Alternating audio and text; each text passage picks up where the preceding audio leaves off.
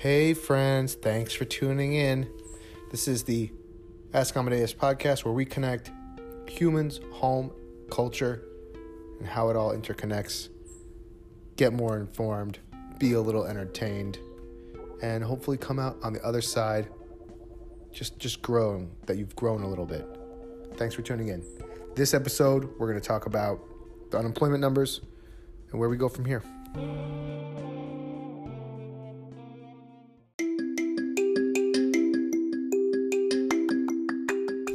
All right, big day. This is the first set of numbers that we get back for jobless claims connected to Corona, and it came back in a big, big way.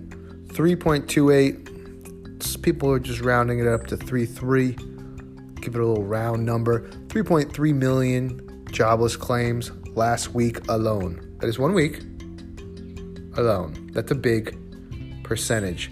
What's the US? Three, 320, 340 million? That's basically 1% of the population, right? Yep, something like that. Yeah, 1% of the population claiming unemployment in one week. Wild numbers. Reports are saying that this is like five or six times higher than the Great Depression, which was about 600 and so thousand. Obviously, it's a little different. Our population is much larger than it was in the Great Depression, but it's still a staggering number. Yesterday, we talked about the prospects of quarantining, going back to work, and when we're going to do this. And today, it's fitting to have a follow up that is talking about the jobless claims and what, you know, obviously, quarantine is helping for sure, but then it's also hurting. How's it helping? Apparently, New York, the epicenter of the pandemic in America, probably the world now, said that they slowed the doubling time of the spread of the virus in half, according to their test. It was two days, and now it's four days. And that's probably a lag from the numbers basically one or two weeks ago. And we just put in this hardcore social distancing. And where are we going to fall? Where are we going to fall? We're we going to be China? We're we going to be Italy? Are we going to be Spain? The numbers are saying that it's we're going to be different because we're America and we're the best. But no, but because we can react so quickly, we have a large federal government who basically just wrote to $2 trillion to solve this problem. But we're probably going to end up somewhere a little better. And that is definitely accredited to social distancing. But what do we do with 3.3 million unemployed people? This is not even calculating small business unemployment of people who are gigged, gigged or self employed of the 1099, which is a huge portion of the economy as well. And they are going to expand benefits to support gig workers and 1099 workers, which is great, but it, the numbers are going to be very, very large. And that's why they're giving out $2 trillion. But where do we go from here? There's 3.3 million people jobless claims. A lot of those businesses aren't going to open up, they're not coming back. They need to transition. Uh, the social distancing is working, but we have to. There at what cost? A lot of people aren't saying mid-April now. It's something in the future, but 3.3 is a lot. And there's a couple reasons also too why we can expect us to recover quickly, more quickly than other places, because of our superior healthcare system. Our culture is also definitely part of it. For instance, Italians, they, they tend to live with multiple generations your mother and your father. You know, Cuomo talking about Matilda and how he's the best son, and Christopher would never be as good. It's it's a cliche, it's a cliche for a reason. They do, and that that I think that has to do with the very quick transmission to to elderly people, which who knows we might not see. I was reading a stat that one in five people live with their grandma in Italy, and in America, it's like 5%. I think it's 1 in 20. No, that wouldn't be 1 in 20. It's 5%. Much lower. So we have different circumstances that maybe we can have something more positive. But unemployed people, you're in good luck because they are giving you very close to your full pay, where typically unemployment is about 40 to 60% of your take home pay. So if you get it, you're this is this is going to go on for a while now that the the floodgates are open and this is the change is already made. But a lot of people are upset about even talking about going back to work. But then hopefully with this job number of 3.3 there can be some perspective about where this lands.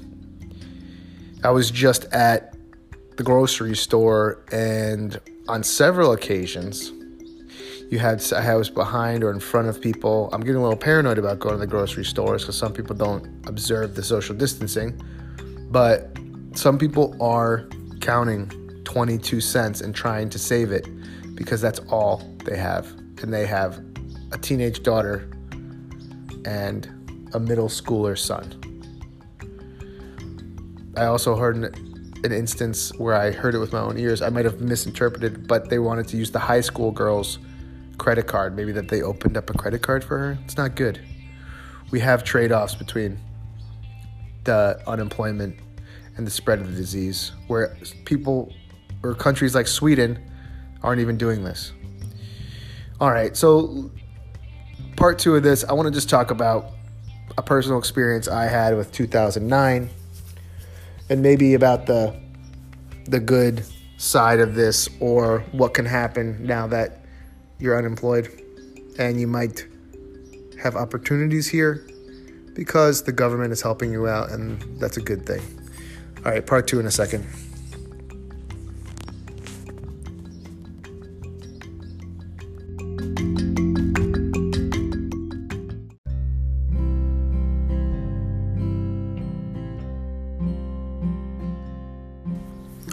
Thanks for staying in here. You know we have to put ads somewhere in here, okay? We're doing this for free, but someone gotta pay us a little bit of something, okay? Especially if you're not Matilda's favorite son. All right, so we just talked about jobless claims, a little bit continuation of the previous topic of opening versus closing. What does it look like? Can we quarantine only old people? Can some people go back to work? Want to talk about my experience in the 2009 fiasco banking crisis, which was an underlying problem with not enough cash in the banks, versus this one, which is an external factor that ideally we can get over. Six, five, six, seven times the jobless list claims than the Great Depression. Stock market down 30%. It had did have some rebounds. Lots of small businesses are out of out of work and the atmosphere and the climate i think is going to get into a habit of people not spending money and consumer goods or going out to travel go to basketball games. Uh, i think it's going to happen slowly. It's not going to happen quickly but small businesses the sales are going to be impacted even if they do go back to work. It's just a fact. So 3.3 million people unemployed. Where do you go from here? Listen the, the federal government and state governments have been very generous with their packages. I think a lot of people are going to get this twelve hundred and thousand dollars if it's under, I don't know, some threshold, seventy five or ninety a year. Um, you know, and if you make over a hundred thousand dollars a year, a lot of people don't have nothing's different. They're just working at home. But for a lot of people, everything's different. So, where do you go from here? Okay, listen. In every every shuffling of the deck, every disaster, every time that you're forced into a change in your life, I am very much a proponent of r- running with it. Because, you know, sometimes maybe you were in a bad relationship, maybe you were in a bad job, maybe you were in a bad housing circumstance, you were just in a bad situation. And you've been compelled by an outside force, such as the coronavirus or getting laid off, to make a change and hopefully, you know, maybe you qualified for some government benefits. There's also there also maybe got unemployment, which is supposed to be near full unemployment. There's supposed to be small business loans for people who who need this money to maybe make payroll, pay vendors, continue to open the door, and they're talking about rent freezes, mortgage freezes. So there's a lot of stuff going on right now for you to take advantage of if you're in a situation where you have been impacted by the virus, either personally with your health or with your business. And you should take advantage of them because, you know, you didn't cause this. They didn't, you know, it wasn't something you did. It wasn't something that was baked in by bad actors. It was a virus. These things happen. We didn't see it coming. China could have handled it differently, but we're, we're we are where we are right now. So what do you do? Back in 2009, I had a job. We kind of um, it was my first job job like in an office cubicle. I was basically like compressing files, data entry, managing client content delivery to different types of phones and things like that before the iPhone was really prevalent. It was like 2009, 2010. You know, the iPhone really took off like a year or two later to take over all the market shares. But remember when we had like T9s or you know flip phones and sliding things? Like there was there was other competitors. It wasn't just the Nokia brick, but you know what I'm talking about. Content. You're getting ringtones, things like that. That's what I did. Anyways, we kind of what happens is when you get paid less, you get laid off later because they can carry you for longer when you make a lot of money, sometimes you're the easiest to axe because you cost a lot. If you're making $400,000 a year, you're probably more important. You're definitely more important. But it uh, it's, it's less than, or it's more than, it's sorry, it's less people than laying off like seven people who make 40 or whatever it is. My math is probably not all there. So get let off. I find out that um, I had automated the person who had my job before was just like bricks in the brain. They were not very smart. This job, I automated a lot of the job, so I had a lot of time in my hands. And then all of a sudden, I realized I was doing my job and my boss's job, but his sub- superior, who wasn't tech savvy, didn't really understand like the ins and outs of our business and how much time it actually took. And my manager was using this as an opportunity to get paid by the company, pursue his own personal stuff at work, and then just have me cover the basis in the meantime. Anyways, I find a glitch in the system that cost us nearly my yearly salary in one month because of some system that they set up that was incorrect and it was costing us 30 40 something $50000 a month one month that's how like come on i was my manager should have caught this I caught it. I fixed it. I went in and I said, "Hey, man, look, this is we gotta tell." I think his name was Daniel, the his senior. This this is gonna propel us. You know, this is gonna be great for the. We can do so much with this, and we're in hard times and blah blah blah. The next morning, this guy shows up. He never comes in before me. Shows up with his manager. Goes to the meeting, pitches as a, as his own idea. Doesn't include me. And I'm like, dude, what the hell, man? That's crazy. I'm I don't want to curse, but I was PO'd. I give it a couple more days. I'm like, you know what? This guy. And I'm out. I gotta leave. This is bull. You know what? Luckily, the one saving grace though is that instead of quitting, he told me to wait like two days, and I got laid off. You know, if you're familiar, if you get laid off, whole different set of benefits if you quit, which is tied into the getting laid off situation, 3.3 million dollar 3.3 million job loss one week in America. Anyways, so we I get laid off. They both get promoted. And then the next day, 2 days later, he calls me back and wants to hire me as an hourly employee because he cannot figure out all of the systems I set up on my computer to do the job and he wanted to pay me like twelve dollars an hour. Are you kidding me? Get out of here! Get out of here! Needless to say, I didn't go back. That department got totally destroyed.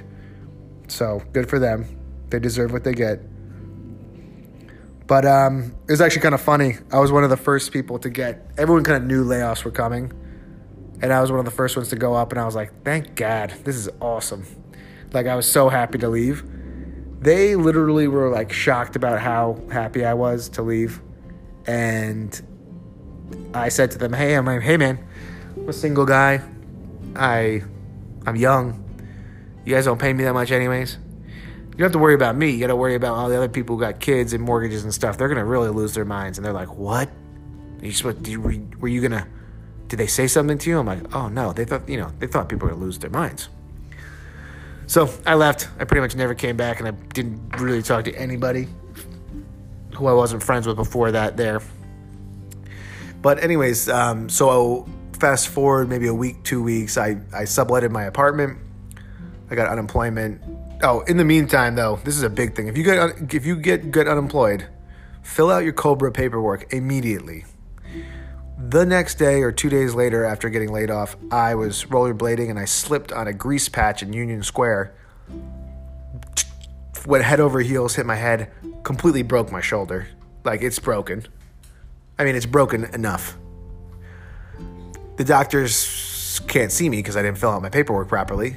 They want to, it's like some absurd amount of money to get my shoulder looked at. So I basically just put it in a sling, had a doctor, family friend look at it, help me out and my shoulder is permanently damaged. Um, that's fine. That's fine. Everything's fine. Um, but what I did do is I subletted my apartment, I moved on, and I ended up pursuing other options. And I wouldn't have been able, been able to do that if I had to just jump back into another job that sucked and took up all my time. I did a little bit of traveling trying to find a job. So I went to other places trying to look for jobs. It provided me an opportunity to do that. We'll talk about that, uh, some other stuff in a another episode. But went to India, traveled around, saw my friends, looked for jobs. It was great. Finally got a job. Finally, I decided that I didn't want to get a job, and I got my real estate license. So maybe like two months later, I went to classes, started going to classes eventually got my license and then I started renting apartments in Financial District in Midtown and in Midtown, and uh, that's how I got started in real estate, and it was great. And the other great part about it is I didn't even realize that it was a recession. So like, I just didn't understand like what recession meant because up until that point, I just I had did all you know I had other businesses I did, little like little odd job stuff and home repair things and regular, you know, just jobs, odd jobs, money. And um, I worked in a ski mountain before. I and it was all always seasonal work and gig job stuff. So I didn't really understand what a recession really was. But I went into this business in a recession at the bottom. So everything from there on out. So I learned the business and I had time to learn the business before I got my first paycheck and was able to get the ball rolling on having a rental real estate business. Then obviously eventually that went on to sales and learning learning more and more about development and uh, air rights and how the city works in terms of from a real estate agent's perspective. So that was the big upside is that you know there are resources that New York State, the federal government, private institutions, it you when you have severance or unemployment, you do have an opportunity to start over. Maybe you're not going to always be a um, a car repair person. Maybe you're not always going to sell ads. Maybe you're not always going to be a banker. Maybe when you're forced into a situation, something really good can happen out of it that you never even expected. As long as you have an optimistic attitude, keep your mind open and try to think intelligibly, intelligibly and not get overwhelmed by the scenario. So that's just to give it a little bit of perspective on if you are one of these people who are now one of these 3.3 million people who are now unemployed. I hope this is a nice little story. And I also next podcast maybe I'll do the one a story about how I started my first business when I was in 5th grade. All right, that's it for now. If you're looking to buy, sell, or rent apartments or homes in New York City or beyond, give me a call. The advice is free, the value is priceless. That's what they said. and uh, we can help you buy, sell, transact in real estate. If you want mortgage lenders, attorneys, contractors, architects, anyone, we can help vet your tradesmen and make sure that you get the best people to choose from. Hope you had a good day. This is the Ask Amadeus podcast. Like, subscribe, follow me on all social medias at Marcus Amadeus. Have a good day.